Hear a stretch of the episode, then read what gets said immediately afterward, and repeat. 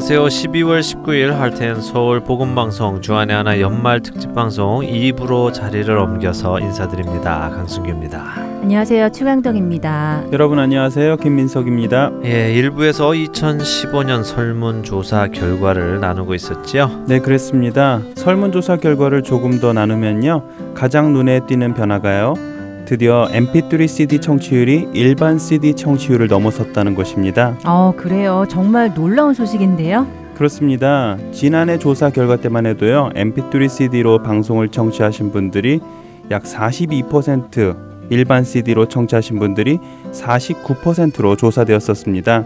그런데 올해 조사로는요. MP3 CD 청취자가 50%, 일반 CD 청취자가 36%로 조사되었습니다. 네, 어, 놀라운 변화네요. 불과 몇 년 전만 해도 MP3 CD로 방송을 들으시는 분들이 100분이 안 돼서 저희가 열심히 홍보를 하고 했었는데 이렇게 변화가 되었군요. 네, 정말 놀랐습니다.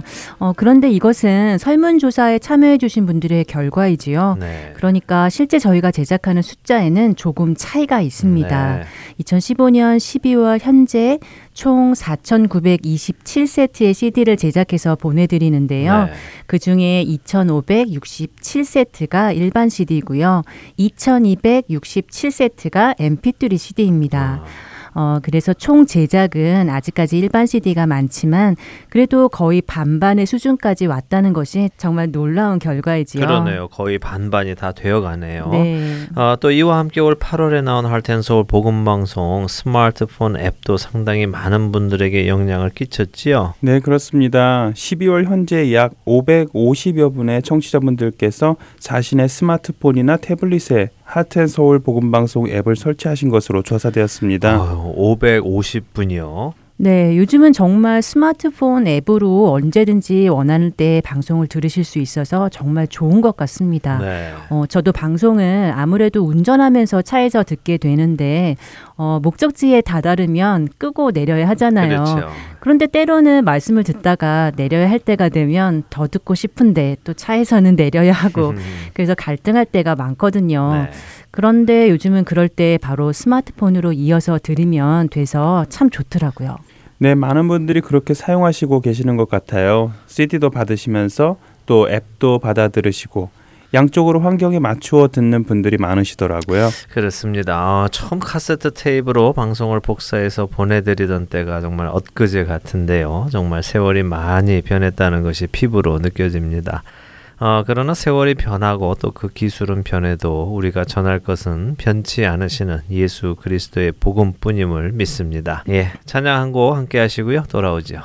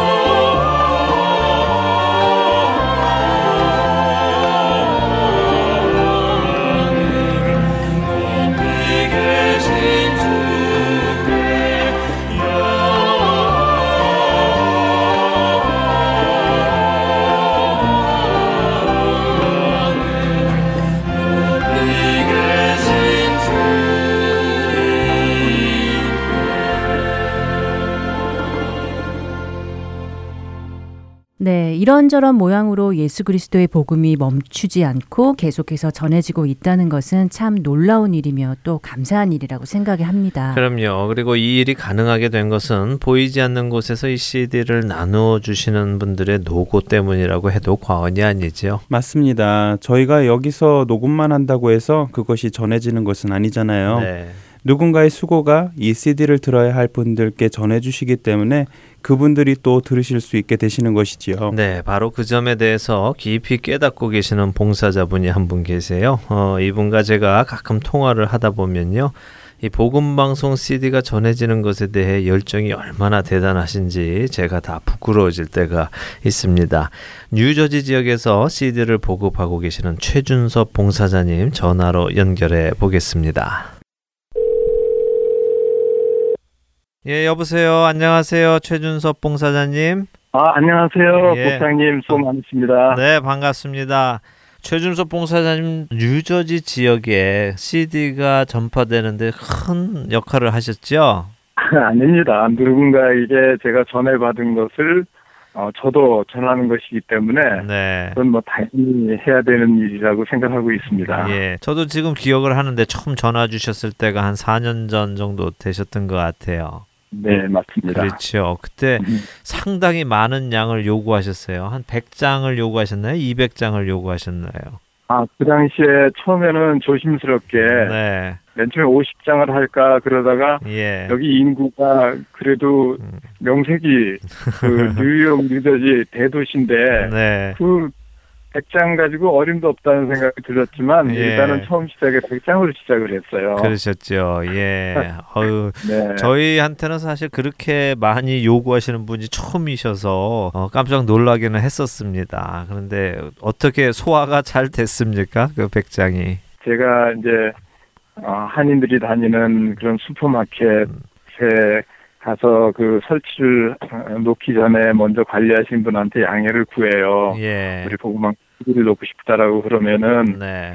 그분들이 아, 아, 홈케이 승낙을 하시는 데도 있고 네. 어떤 경우에는 좀 어, 너무 거기가 막 어지럽혀지고 그렇죠. 그야말로 예. 막 온갖 뭐 잡상 그거부터 시작해서 예. 어, 식상할 정도로 많은 그런 CD들 때문에 네. 이분들이 거부하시는 그런 경우도 있고 그랬었어요. 예, 예. 그런데 그참 거기 전장님이 그런 말씀을 해주시더군요.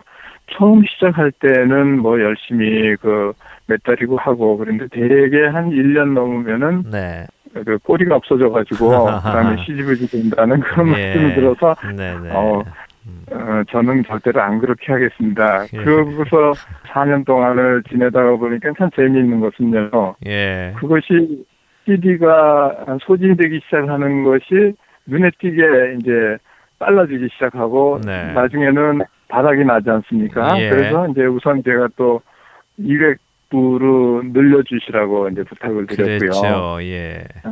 그래서 그거를 사실 저 혼자서 아무리 빠르게 돌아다닌다 해도 매주 그 뉴욕과 뉴저지 그 넓은 데를 다 다닐 수가 없어서 네. 그 다음에 생각한 것이 우리 복음방송 CD 뜻을 드신 분들에게 네. 아, 좀 협조를 청하게 돼서 예. 각그 매장에 근무하시는 분들 위주로 네. 어, 그 협조를 받아서 이제 여기저기 놓게 되면서 이제 저는 뭐 슈퍼바이저만 한다라고 그럴까요? 이쪽 매장에 예. 밀리면은 걷어서 네. 어, 다른 없는 쪽으로 돌리기도 하고 예. 또 다른은 이제 제가 드나드는 뭐 오다 가다 들르는 그런 식당이라든지 음. 한인들이 많이 다니는 곳에 조금씩 자꾸만 이렇게 이렇게 아, 뿌려놨었어요. 예.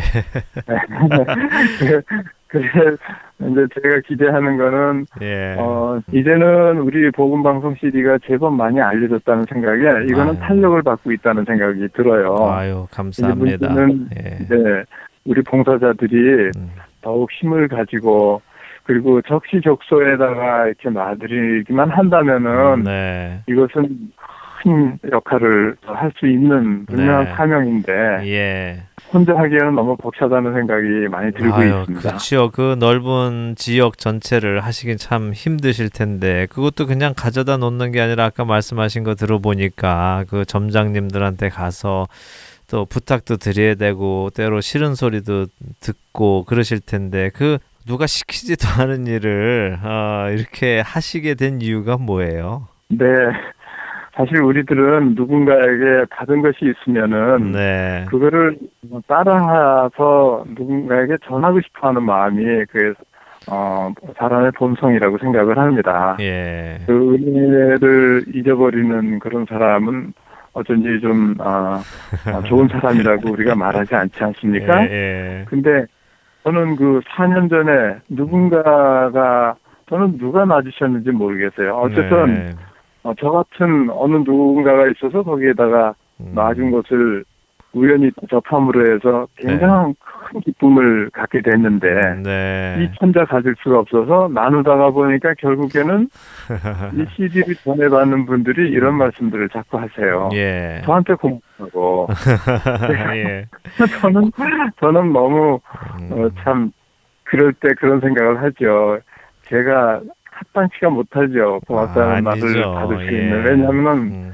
방송 제작을 하기 위해서 얼마나 많은 분들이 그야말로 밤을 새며 땀을 흘리며 예. 어, 그 각국 끝에 만들어내신 걸 저는 그냥 쉽게 갖다 놓는 것뿐인데 아유. 그거를 받고 예. 저한테 고맙다고 해서 그 영광을 제가 받으려고 하니까 그건 좀, 좀 미안한 생각이 들어서 네. 언제 기회가 있으면은 음. 우리 방송국에 수고하시는 분들께 네. 한번 큰한 폭을 좀 내야 되겠다 이런 생각을 가질 정도로 좀. 감사하게 생각하고 있었습니다. 아닙니다. 정말 감사드립니다. 뭐 저희가 생각할 수도 없었던 일이고요. 또 저희가 직접 가서 할 수도 없는 그 일인데 하나님께서 정말 최준서 봉사자님 같은 분을 보내주셔서 그 지역에 이렇게 할텐서울 복음 방송 CD를 통해서 복음을 전해 듣게 하시는 것이 얼마나 큰 영광이고 또 일인지 모르겠습니다. 그 일에 그렇게 어, 자진해서 하시니까 너무너무 저희가 감사드립니다.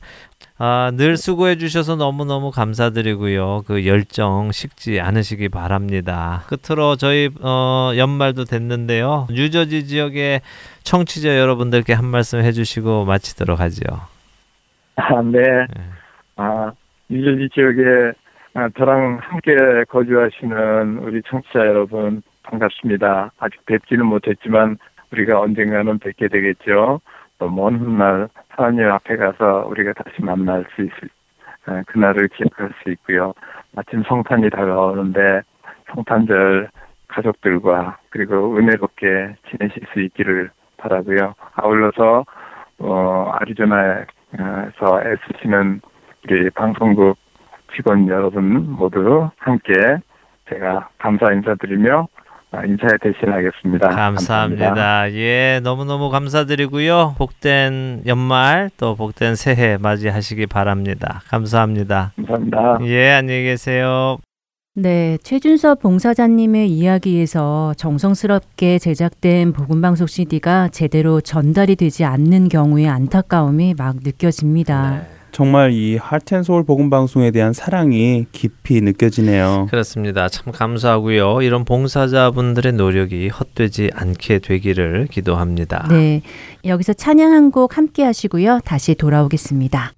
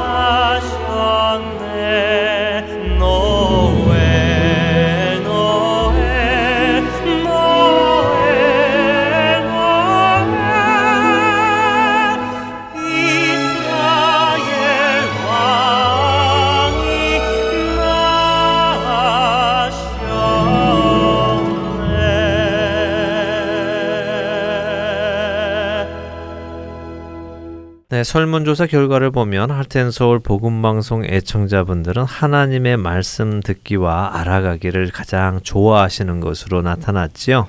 네, 참으로 감사한 일인 것 같아요. 사실 저희 할텐서울 복음방송의 방송 내용들이 귀를 즐겁게 해주는 그런 방송하고는 조금 거리가 있잖아요. 그렇죠. 어떤 분들은 마음에 부담이 되어서 못 들으시겠다 하는 분들도 계시거든요. 맞습니다. 그런데도 이 방송을 통해 전해지는 그 메시지들을 참 달게 들으시고 또 더 듣기 원하시는 분들이 참 많다는 것에 감사하게 생각합니다. 네. 구원받은 자의 가장 큰 특징은 하나님의 말씀을 더욱 사모하게 된다는 것이라고 알고 있습니다. 내가 그리스도를 통해 죄 사함 받고 구원의 반열에 들어섰다면 날 구원하신 그분을 더 알기 원하고 그분이 어떤 말씀을 하셨는지 알기 원하는 것이 당연한 결과라고 생각됩니다. 그렇죠. 그렇게 보면 내가 정말 구원받은 자인지 또 믿음 안에 있는지 자신 스스로를 시험하고 확증하기는 쉬운 것 같습니다. 하나님의 말씀을 사모하고 듣기 원하는가? 나의 하루의 생각의 대부분은 무엇을 생각하고 있는가? 내가 하는 행동의 동기는 어디에서 비롯되는가? 나의 삶은 누구를 닮아가는가? 이런 것들을 스스로 생각하며 점검해 본다면요. 고린도후서 13장 5절의 말씀대로 자기 자신이 믿음 안에 있는지 확증할 수 있으리라고 믿습니다. 네, 아멘입니다.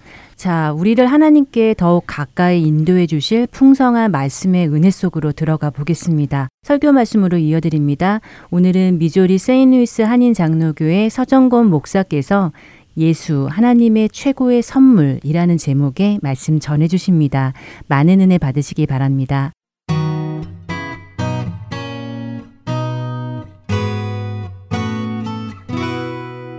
이가 우리에게 낳고 한 아들을 우리에게 주신 바 되었는데 그의 어깨에는 정사를 메었고 그의 이름은 기묘자라 모사라 전능하신 하나님이라 영존하시는 아버지라 평강의 왕이라 할 것임이라 그 정사와 평강의 더함이 무궁하며 또 다윗의 왕자와 그의 나라에 군림하여 그 나라를 굳게 세우고 지금 이후로 영원히 정의와 공의로 그것을 보존하실 것이라 망군의 여호와의 열심히 이를 이루시리라 마태복음 봉독합니다. 예수 그리스도의 나심은 이러하니라.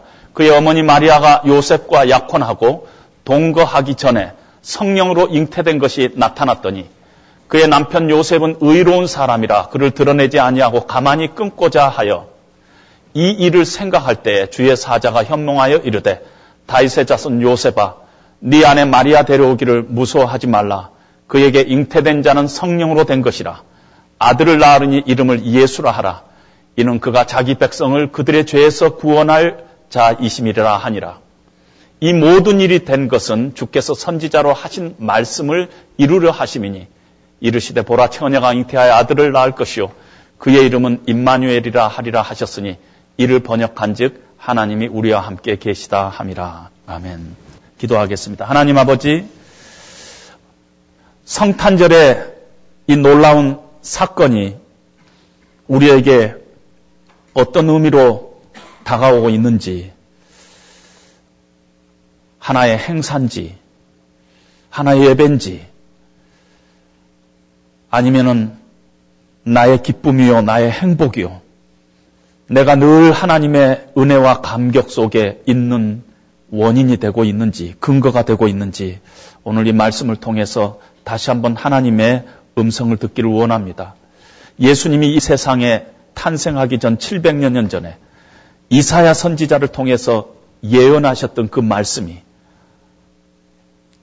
2000년 전에 예수님을 통해서 이루어졌고 그것이 오늘 사는 우리에게도 동일하게 또 그 은택을 저희들이 누리고 있음을 오늘 말씀을 통해서 확인하는 그런 귀한 시간 되게 하여 주시옵소서 예수님 이름으로 기도합니다. 아멘. 오늘 우리가 하나님 말씀을 이렇게 보니까 예수님의 이름이 두 개 나오고 있습니다. 아들을 낳으리니 그 이름을 예수라 하라. 예수. 님의 이름은 예수예요. 또 하나는 보라 처녀가 잉태하여 아들을 낳을 것이요.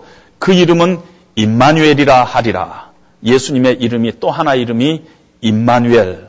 어, 이렇게 성경이 우리에게 말씀하고 있습니다. 여러분 이름이 참 중요합니다. 어, 미국 사람들은 이름을 짓는 것이 어떻게 짓는가 제가 잘 모르는데 우리 한국 사람들은 아이들 이름을 지을 때 굉장히 고민하고 그 뜻을 생각합니다. 세상에 태어나기 전에 이 아이가 이 세상에 태어나서 어떤 아이로 자라갔으면 좋겠다 하는 그 소원을 가지고 그 아이의 이름을 집니다. 그런데 성경에는 또 다른 종류의 이름이 있습니다. 성경에 나온 어떤 인물들이 어떤 영적인 경험을 하게 됩니다. 그리고 그 영적인 경험, 그 어떤 사건은 그 때문에 그 사건을 이름을 붙이는 경우가 성경에 자주자주 있습니다. 야곱이 형 예서를 피해서 하란으로 도망하다가 밤에 돌베개를 베고 누워서 잠을 잡니다. 근데 꿈속에 사닥다리가 이렇게 하늘에서부터 내려오는데 하늘에 그 사닥다리가 닿았고 하나님의 사자들이 그 사닥다리에서 오르락 내리락 하는 것을 보게 됩니다. 그리고 그 꼭대기에서 하나님께서 자기에게 말씀하시는 것을 꿈속에서 환상 중에서 봅니다.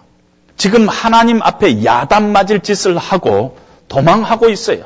두려움과 외로움과 실패 가운데 도망하고 있는데 하나님께서 나타나셔서 야곱의 인생을 축복하는 그런 말씀을 하십니다. 아, 여기가 하나님이 계시는 문이구나. 여기가 하늘로 향하는 문이구나. 그런 경험을 하게 됩니다.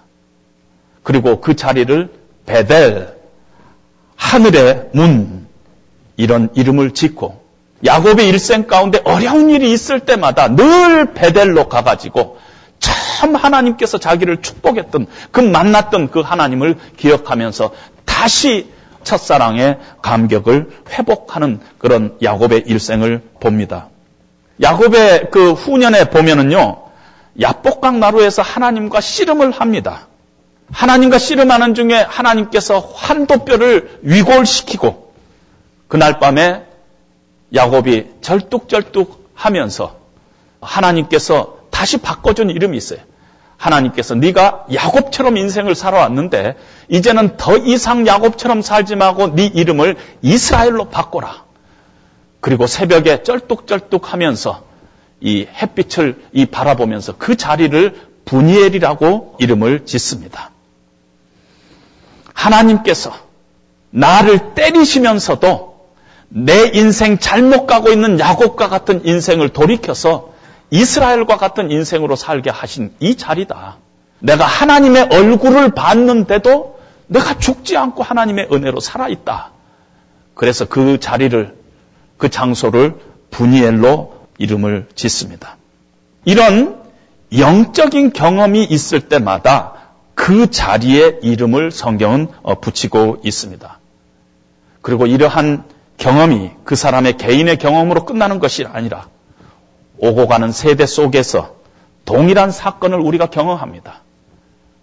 야곱이 베델에서 하나님을 만나고 분이엘에서 하나님께서 야곱의 이름을 바꾸시고 하는 그런 사건들을 우리도 우리의 인생 가운데서 경험하게 되는데 하나님께서 한 개인의 사건을 주관적인 사건을 우리 크리스찬들에게 객관적이고 일반적인 사건으로 그 이름을 주시고 우리도 동일하게 우리의 인생 가운데서 베델이 있고 우리의 인생 가운데서 분이엘이 있게 하나님께서 만들고 있다는 것입니다. 아브라함의 일생에도 그러한 경험을 합니다. 노년의 금쪽 같은 독자 이삭을 하나님께서 바치라고 합니다. 이해할 수 없었어요. 혼동이 됐어요. 그럼에도 불구하고 하나님의 말씀을 순종합니다. 이삭을 데리고 모리아산 정상에 올라가서 하나님 앞에 이삭을 바치려고 하는 순간 하늘에서 소리가 들렸습니다. 아브라함아 아브라함아 네 독자 아들 하나뿐이 없는 이삭에게 손대지 말라.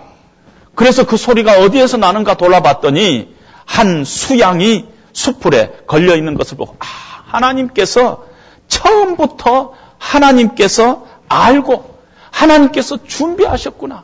하나님께서 내 대신 재물을 하나님께서 준비하셨구나. 그래서 그 자리를 여호와 이레라고 붙였습니다. 하나님께서 준비하셨구나. 이거는 아브라함에게 일어난 사건뿐만 아니라 우리에게도 동일한 사건입니다. 우리가 어려운 가운데서 이해할 수 없는 가운데서 하나님의 말씀을 순종하면서 결단했더니 결국은 하나님께서 다 이 상황을 아시고 하나님께서 준비하셨구나. 아, 이 사건이 내 일생 가운데서 여호와 이래다 하고 우리가 고백하고 있는 이유가 거기에 있습니다. 이스라엘 백성들이 광야에서 아멜렉 족속과 처음 전쟁을 합니다. 산 위에서 모세가 손을 들면은 이기고 모세 손이 내려가면 저 밑에서 아말렉과 전쟁하고 있는 여호수아가 지고 이런 것을 목도하게 됩니다. 아, 이 싸움이 우리가 하는 것이 아니구나. 우리가 좋은 무기를 가지고 싸워서 이기는 것이 아니구나. 전쟁은 여호와께 속한 것이구나. 그래서 전쟁 후에 그 자리를 여호와는 나의 승리다. 여호와 니시, 여호와는 나의 깃발이다 하는 그 이름을 붙이고 있습니다. 오늘날에도 우리가 인생의 역경을 살아가다가 정말 내 힘으로 다 될 것 같았는데 아니구나. 이 영적인 싸움에서 하나님이 함께 하셔야만이 이길 수 있구나. 전쟁은 하나님께 속한 것이구나.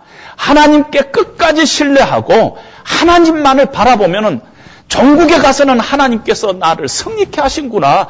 이러한 체험을 하는 모든 자들이 바로 그 사건의 이름을 여호와 니스의 하나님이라고 부르고 있는 것입니다. 에벤에셀이라는 것은 도움의 돌이라는 뜻입니다. 사무엘이 블레셋과 전쟁에서 이기고 나서 하나님께서 여기까지 하나님께서 우리를 도우셨다. 에벤에셀이라는 돌을 쌓고 거기에 에벤에셀이라고 기록을 합니다. 이길 수 없는 전쟁이었는데 하나님께서 여기까지 도와주셔서 이기게 하였다. 그 에벤에셀인데 그것이 사무엘의 돌 기념비가 아니에요. 지금까지 지내온 것은 주의 크신 은혜라. 여기까지 오게 된 것은 전적인 하나님의 은혜라 고백하는 모든 사람들에게 그 에베네셀의 경험이 우리의 경험이 되게 하기 위해서 하나님께서는 모든 사건들마다 이름을 하나님께서 붙이셨고 우리가 그런 동일한 사건을 접할 때마다 그것이 한 개인의 주관적인 경험으로 끝나게 하지 않고 바로 성경에서 일어난 그 사건이 바로 우리에게도 동일하게 일어나는 사건이라는 것을 하나님께서 보여주시기 위해서 모든 사건에 하나님께서 그런 이름을 붙였습니다. 성경에는 수많은 사건들이 있습니다. 하나님께서 수많은 사건마다 이렇게 이름을 붙이는데 성경 전체에서 가장 최고의 사건이 있다면, 가장 최대의 사건이 있다면, 가장 중요한 사건이 있다면 하나님께서 우리 인간 가운데 오시는 사건입니다. 성탄의 사건이에요. 오늘 우리가 읽은 본문에서는 예수 그리스도의 이름을 임마누엘이라 하라 하고 예수님의 이름이 임마누엘인 것 같이 이 얘기를 하고 있지만은 사실은 문맥상으로 보면은 사건이에요, 사건. 하나님께서 동정녀의 몸을 통해서 이 땅에 육신의 몸을 입고 이 땅에 오신 이 사건, 이 사건이 임마누엘의 사건이다 하고 성경이 얘기를 하고 있습니다. 이 임마누엘의 사건은 우리가 알고 있는 성경의 모든 이름보다도 더 큰 이름이에요. 성경에 있는 모든 이름들, 베델이든 분이엘이든 여호와 이레든 에베네셀이든 여호와 니스든 여호와 샬롬이든 여호와 라파든 모든 여호와에 대한 이름이 임마누엘이라는 이름 속에 다 포함되어 있습니다. 하나님께서 우리와 함께 하시면은요, 그거는 그걸로서 끝이에요. 하나님께서 우리와 함께 하신다는데 더 이상 뭐가 필요해요? 그 안에 하나님의 도움도 있을 거고, 그 안에 하나님의 은혜도 있을 거고, 그 안에 하나님의 이 승리도 있을 거고, 하나님이 함께 하신다면은 그걸로 끝이에요. 그 사건이 성탄절, 크리스마스, 그때 일어난 사건이라는 것입니다. 하나님이 우리와 함께 하시면은 모든 게 끝인데 왜 하나님이 우리와 함께 하지 못하는가? 왜 하나님께서 우리와 함께 하지 않으시고 못하시고 우리가 하나님과 함께 못하냐면은 그 이유는 죄 때문에 그래요. 여러분 죄가 하나님과 우리를 갈라놓았어요. 죄가 하나님과 우리 사이에 담을 만나서 만나지 못하게 했어요. 하나님과 함께 하지 못하는 그 이유는 그 원인은 죄 때문이에요. 그런데 하나님께서 우리와 함께 하신다는 이 사건은 하나님께서 이 땅에 육신의 몸을 입고 내려와 가지고 우리 가운데 하나님과 함께 하지 못하는 죄 문제를 하나님께서 근본적으로 해결하시겠다는 사건이라는 것입니다. 그것이 바로 임마누엘이라는 뜻입니다. 우리 인생을 불행하게 만들고 우리 인생의 삶에 고통을 주고 있는 이 죄, 죽을 수밖에 없는 우리 인간이 본능적으로 체질적으로 가질 수밖에 없는 이 죄성, 이 죄성 때문에 우리가 불행해지는데 이 문제를 근본적으로 해결하고 하나님이 함께 하시는 이 사건이 임마누엘의 사건이라는 것입니다. 따라서 임마누엘의 이 사건은 2000년 전에 요셉에게 일어났던 그 사건이 아니에요. 오늘 우리의 신앙 가운데서 우리의 신앙의 베이스가 되고 우리 신앙의 핵심이 되고 있는 사건이에요. 따라서 크리스마스의 이 사건, 임마누엘의 이 사건은 12월 달 그리고 예수님이 이 땅에 오신다고 우리가 정하고 예배드리고 있는 크리스마스 이때 일어난 사건뿐만 아니라 1월 달에도 일어나고 2월 달에도 일어나고 3월 달에도 일어나고 매 순간순간 우리의 삶 가운데서 언제든지 일어나고 일어나야만 되는 사건이 바로 임마누엘의 사건이라는 것입니다. 크리스마스는 12월 달에 가둬둘 수가 없는 그런 놀라운 사건입니다. 여러분 우리가 크리스마스 때 우리가 이 얘기를 합니다. 서로 Merry Christmas 즐거운 성탄절 되세요. Peace be with you. 평안하세요. 평강에 함께 있으세요. Happy holiday. 좋은 행복한 절기 되세요. 알고 하는가 모르고 하는가 모르지만은 다 맞는 말이에요. 왜냐하면은 이 크리스마스의 사건이 하나님께서 우리와 함께 하시는 임마누엘의 사건인데 임마누엘의 사건은 우리를 불행하게 만들고 우리를 고통 가운데 만드는 이 죄의 문제가 해결되는 놀라운 사건인데 이 사건이 있기 때문에 우리에게 진정한 행복이 찾아오고 우리에게 진정한 평화가 찾아오고 우리에게 진정한 기쁨이 있는 사건이기 때문에 Peace be with you. Merry Christmas. Happy Holiday. 다 맞는 이 얘기라는 것입니다. 왜냐하면 우리를 불행하게 하는 이 죄 문제를 예수님께서 이 땅에 오심으로 해결하고 있기 때문인 것입니다. 성경에 보면은 고난 당하는 것이 네게 유익이라. 고난이 하나님의 변장된 축복이라고들 얘기합니다. 여러분 고난은 고난이지 고난이 어떻게 축복이 될 수 있어요? 그래도 고난이 축복이 될 수 있어요. 만약에 고난 중에 우리가 하나님을 의지하고 하나님의 도움을 강구하고 하나님의 위로를 강구하고 그래서 하나님께서 더 가까이 하시면서 하나님이 함께 하시면서 우리를 위로하고 우리를 강건케 하시는 그런 체험을 한다면 고난은 하나님이 나와 함께 하시기 때문에 나에게 축복이 된다고 얘기할 수 있다는 것입니다. 고난 자체가 축복은 아니지만은 고난 가운데서 하나님을 의지하고 하나님의 도우심을 강구하고 하나님을 신뢰하고 그래서 하나님이 나와 함께 하심을 체험할 수만 있다면 하나님이 나의 도움이 되신다는 그런 고백을 나의 입술을 통해서 하나님이 받아내시기만 한다면 그 고난은 바로 축복이다 하고 얘기할 수 있다는 것입니다. 여러분 요셉의 일생에 보면은 여러 가지 고난을 당합니다. 알 수 없는 고난, 이해할 수 없는 고난을 당하는데 성경은 여호와께서 요셉과 함께 하심으로 그가 형통한 자가 되었더라. 고난 이후에 하나님께서 거기에 대해서 커멘터리를 하는데 여호와께서 요셉과 함께 하시기 때문에 요셉이 형통한 자라는 거예요. 고난인데 형통한 자가 되었다 하고 성경은 얘기하는 것입니다. 실제는 고난인데 성경은 그 순간을 하나님이 함께 하시기 때문에 요셉이 형통한 자라고 그렇게 평가를 내리고 있습니다. 하나님이 함께 하시면은 그것은 평화요. 그것은 기쁨이요. 그것은 축복입니다. 그런데 하나님이 함께 하시지 않으면은 그것은 우리를 불행하게 하는 것입니다. 우리를 불행하게 하는 것이 돈이 없어서가 아니에요. 우리를 불행하게 하는 것이 건강이 없어서가 아니에요. 우리를 불행하게 하는 것이 잘못된 대통령을 뽑아서가 아니라는 것이. 우리를 불행하게 하는 가장 큰 원인은 죄예요. 왜냐하면 하나님이 함께 하시지 않기 때문에. 그런데 성탄절은 하나님이 우리와 함께 하시는 사건이에요. 죄의 문제를 근본적으로 해결하기 위해서 인간의 몸을 입고 이 땅에 강생하신 그런 날이에요. 죄를 이렇게 정의 내릴 수 있습니다. 하나님이 함께 하시지 않은 것이 죄예요. 죄는 하나님이 함께 하시지 않은 것이 죄라는 것입니다. 그런데 우리는 세상을 살면서요, 원래 이것이 죄인데, 죄가 아닌 것 같이 생각하는 경향이 있습니다.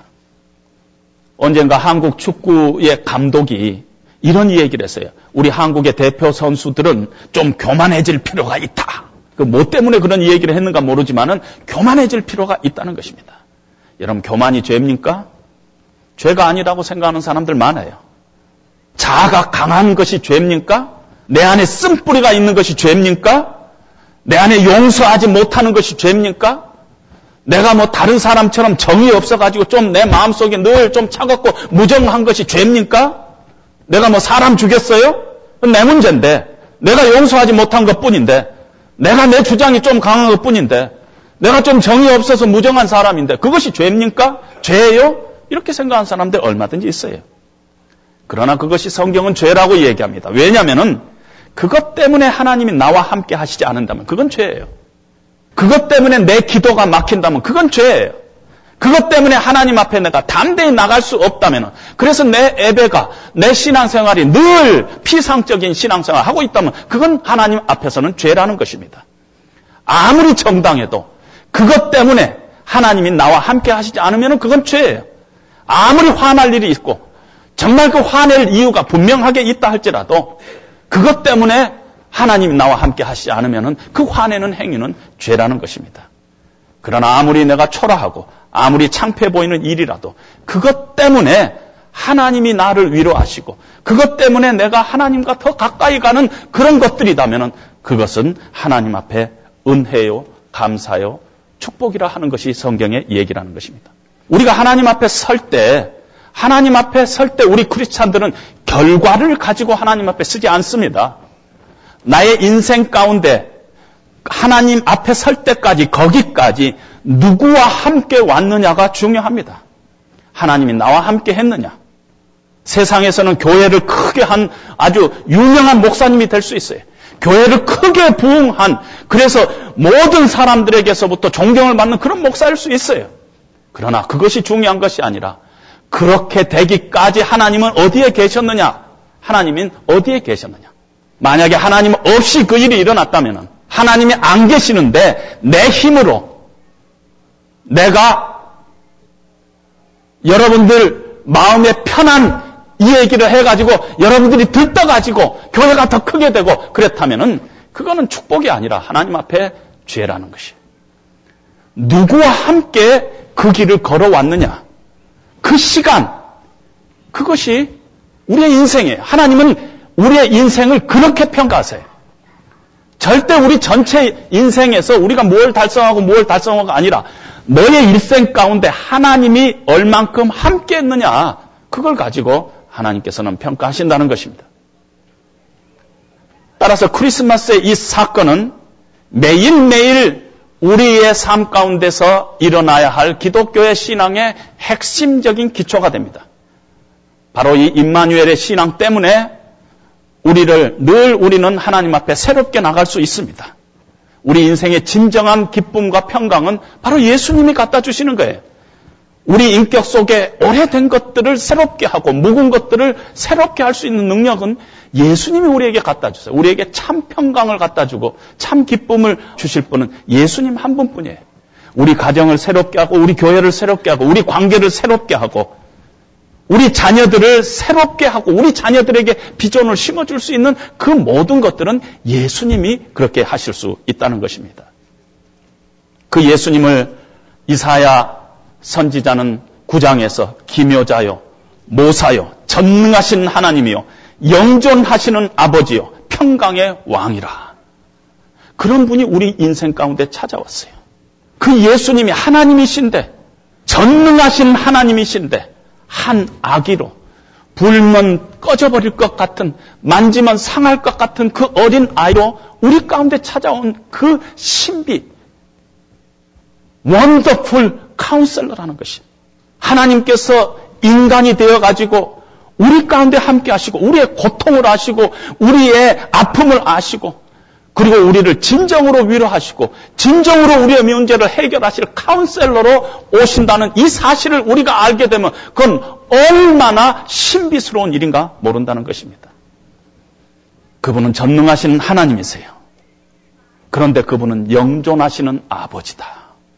그 어린아이가 태어나는데 그분은 전능하신 하나님이요 영존하시는 아버지라는 것이 영원히 존재하는 우리의 아버지라는 것이 여러분 불행하게도 우리는 영원하지 않아요.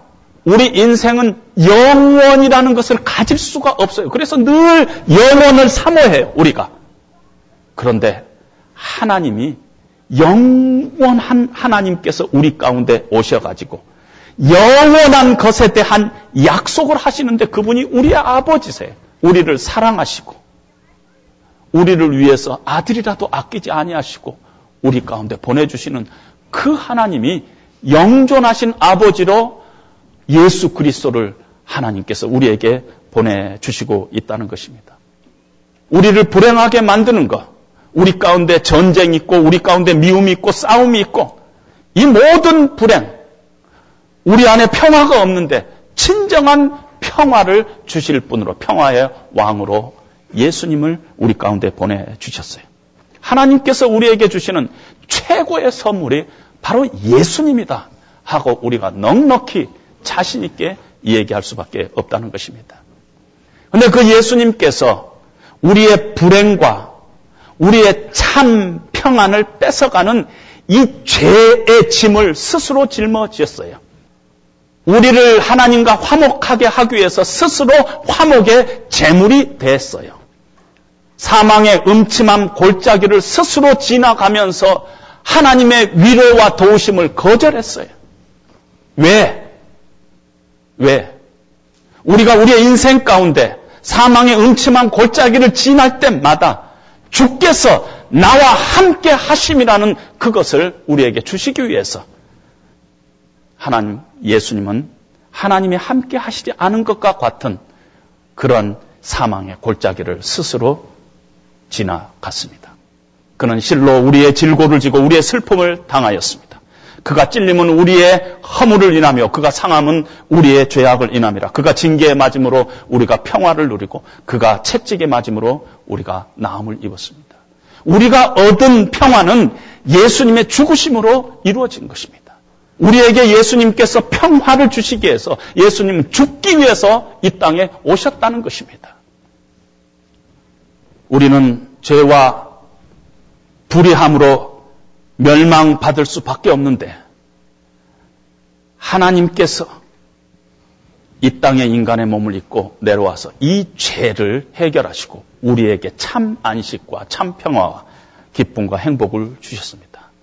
하나님이 인간의 역사를 쪼개고 들어와 가지고 자기 가슴을 쪼개고 십자가에 보배로운 피를 흘리시고 우리를 구원하셨습니다. 그 예수님께서 이 땅에 오신 날이 크리스마스인 것입니다. 따라서 아까도 얘기했지만 크리스마스는 12월에 있지 않아요.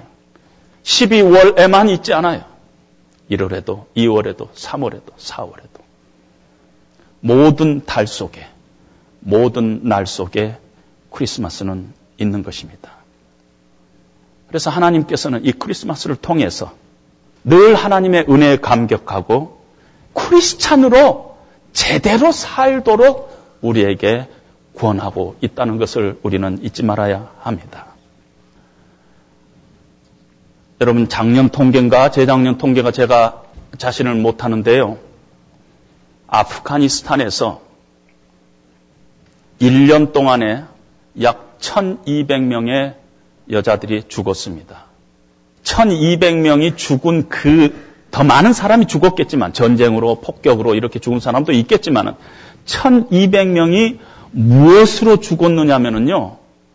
가족에 의해서 죽임을 당했어요. 뭐냐면은 가족의 명예에 해가 된 일을 했다고 해서 자기 가족의 명예를 훼손하는 것으로 1200명 가까이가 죽었습니다. 아마 결혼 전에 남자를 만났다든가 그런 것은 다 죽임으로 가족의 명예를 손상한 것으로 됐을 것입니다. 여러분, 아프가니스탄이에요. 팔레스타인도 아니고 아프가니스탄에서 그런 일이 벌어지고 있는데 2000년 전에 요셉에게 그런 사건이 벌어졌어요. 정혼한 여자가 아이를 가졌다는 것이에요. 정혼했으면 이미 가족이 됐어요. 가족이라고 얘기를 했어요. 유대 사람들의 결혼 예법에서는. 2000년 전에 아프가니스탄에서 1년에 1200명이 그것 때문에 죽임을 당했다면 2000년 전에 팔레스타인에서 그런 일이 발생했다면 당연히 죽음으로 물었어야 되는 것입니다. 그런데 요셉이 하나님의 말씀을 듣고 하나님의 말씀을 듣고 이 문제를 덮었어요. 아, 이것이 하나님께서 처녀의 몸에서 성령으로 잉태한 것이라는 하나님의 말씀을 그대로 믿고 마리아를 accept 했어요. 참 불가능한 일이 2000년 전에 벌어진 것입니다. 여러분, 한 100여 년 전에 복음이 한국 땅에 전파됐을 때 분명히 마태복음 1장을 선교사님들이 가르쳤을 거예요. 처녀가 잉태하여 아들을 낳았다. 여러분 한번 생각해 보세요. 이게 있을 법, 그때 그 우리 초대, 우리 한국의 신앙인들이, 크리스찬들이 어떻게 반응했을 것 같아요? 이게 말도 아닌 얘기 아닐까요? 이건 비상식적이에요. 있을 수가 없는 일이 성경에 기록되어 있어요. 그런데 그들이 이 마태복음 1장 18절에서부터 이 말씀을 어떻게 받아들였는가 하는 것은 우리 역사에 기록이 없지만은 초대 선교사들이 미국에 보내는 선교 편지에는 이들이 하나님의 말씀을 들을 때마다 살아계신 하나님의 말씀으로 받고 응답했다고 기록을 하고 있습니다. 아, 내 상식으로는 이해가 안 돼. 어떻게 처녀가 잉태해서 아들을 낳아 성령으로 잉태한다는 것이 이게 말이 되느냐? 그게 아니라 그것이 하나님 말씀 안에 있기 때문에 그대로 받았습니다. 여러분 지금 무신론자들이 제일 좋아하는 이 스티커 있잖아요. 자동차에 붙이는 스티커. 제일 비싸요. 그래서 제일 좋아하는 거기 때문에 제일 비싼데 그것이 뭐냐면은 태초에 인간이 하나님을 만들었다. 이거예요. 무슨 말씀인가 아세요? In the beginning, man create God. 이게 지금 제일 비싸요. 사람들이 제일 좋아하는 거예요. 여러분, 오늘 마태복음 이 말씀을 우리가 듣고 예수님께서 처녀가 잉태하여 아들을 낳으니 그 이름을 예수로 하라. 그가 성령으로 잉태했다는 이 말씀이 여러분들 믿어지세요? 믿어지면 여러분들은 크리스찬이에요. 저는 단호하게 얘기할 수 있어요. 여러분들이 그렇게 믿는 근거는요, 여러분들의 상식과 여러분들의 경험에 의해서 믿어지는 것이 아니잖아요. 하나님의 말씀이 여러분들로 하여금 믿음을 갖게 하고 그 믿음 때문에 그것이 사실로서 받아들이고 있잖아요. 그래서 우리가 지금 하나님을 예배하는 공동체로 이 안에 그 예수를 하나님께서 우리에게 주신 가장 큰 보배로, 가장 큰, 가장 위대한 보물로 우리가 고백하면서 그 예수님을 우리가 지금 예배하고 있습니다. 이것이 얼마나 큰 축복인가 모릅니다. 생각해보면 이거는 하나님의 은혜예요. 하나님의 망군의 여호와의 열심히 이 일을 이루시리라. 우리의 노력과 우리의 이성과 우리의 상식으로 이해된 것이 아니라 망군의 여호와 하나님께서 은혜를 베풀어서 그 하나님의 열심으로 이 일이 우리 가운데 이루어졌었고 우리가 그것을 믿고 고백하고 하나님을 찬양하는 그런 믿음의 공동체로 하나님께서 허락하는 것이 얼마나 큰 은혜고 축복인가 모른다는 것입니다. 예수님은 하나님께서 우리 인생에 보내주신 가장 귀한 선물인 것을 늘 기억하면서 그 은혜의 감격 속에서 살아가시는 저와 여러분들이 되시기를 주님의 이름으로 축원드립니다.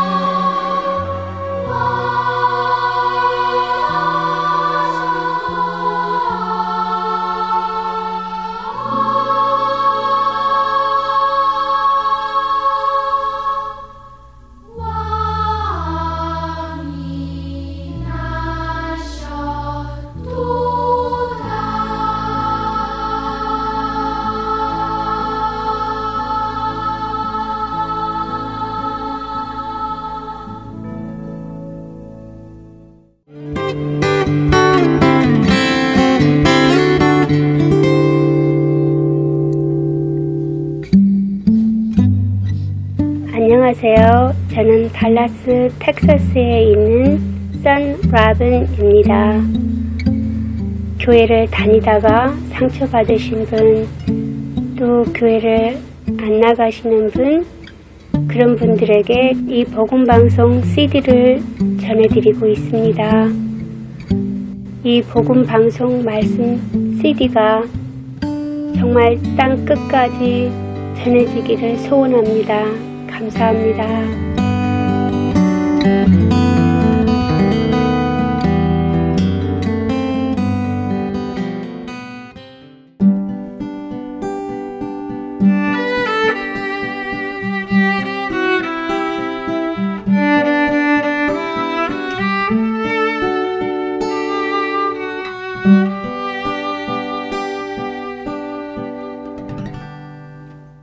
연말 특집 방송으로 보내드리는 주안의 하나 2부도 마칠 시간이 되었네요. 마치면서 애청자 편지 하나를 함께 나누면서 마치면 좋을 것 같습니다. 델라웨어에서 송순영 애청자님이 보내주신 편지입니다. 안녕하세요. 델라웨어에 사는 송순영 사모입니다. 주님의 이름으로 인사드립니다. 수년 전 어느 분인가 저희 집 주소로 복음방송 CD를 보내주셔서 접하게 되었습니다. 처음에는 이상한 곳에서 보내는 줄 알고 치워놨다가 무엇인지 드러나 보자 하는 생각에 방송을 들었는데 방송이 금방 저의 마음을 사로잡았습니다. 그런데 그 후 곧 이사를 하게 되었고 주소를 바꿀 생각을 못해 더 이상 듣지 못해 못내 아쉬웠답니다. 지난해 우연히 필라델피아에 있는 H마트에서 복음방송 CD를 보고 너무나 반가웠습니다. 저는 직장 때문에 한 주에 한두 번 장거리 운전을 하는데 복음방송과 함께 은혜의 시간을 갖게 되어 얼마나 감사하고 행복한지 모릅니다. 내 생각만 했는데 혼자서만 은혜 받는 것이 너무 아까워서 타지에 있는 형제 자매들과 함께 나누기를 원합니다.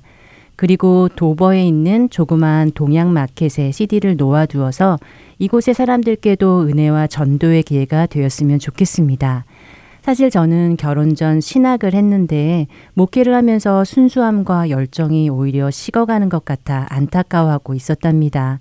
그런데 온전히 하나님께 사로잡혀 삶을 드리는 많은 분들과 할텐 서울에서 봉사하시는 여러분들을 통해 제 심령이 살아나고 하나님께서 각 사람을 통해 역사하시고 영광을 받으시는 것을 들으며 나를 부르시는 주님의 음성을 듣습니다.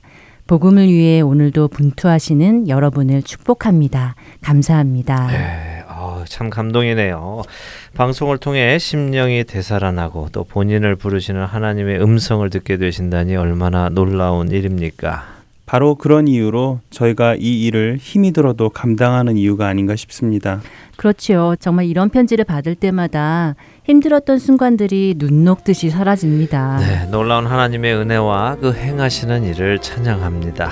바로 그 찬양 받으시기에 합당하신 하나님께 찬양을 올려드리면서요. 저희는 주안의 하나 3부에서 다시 찾아뵙겠습니다. 네, 잠시 후에 뵙겠습니다. 지금 서 있는 이곳에서 높임을 받으소서 내가 밟는 땅 주님의 땅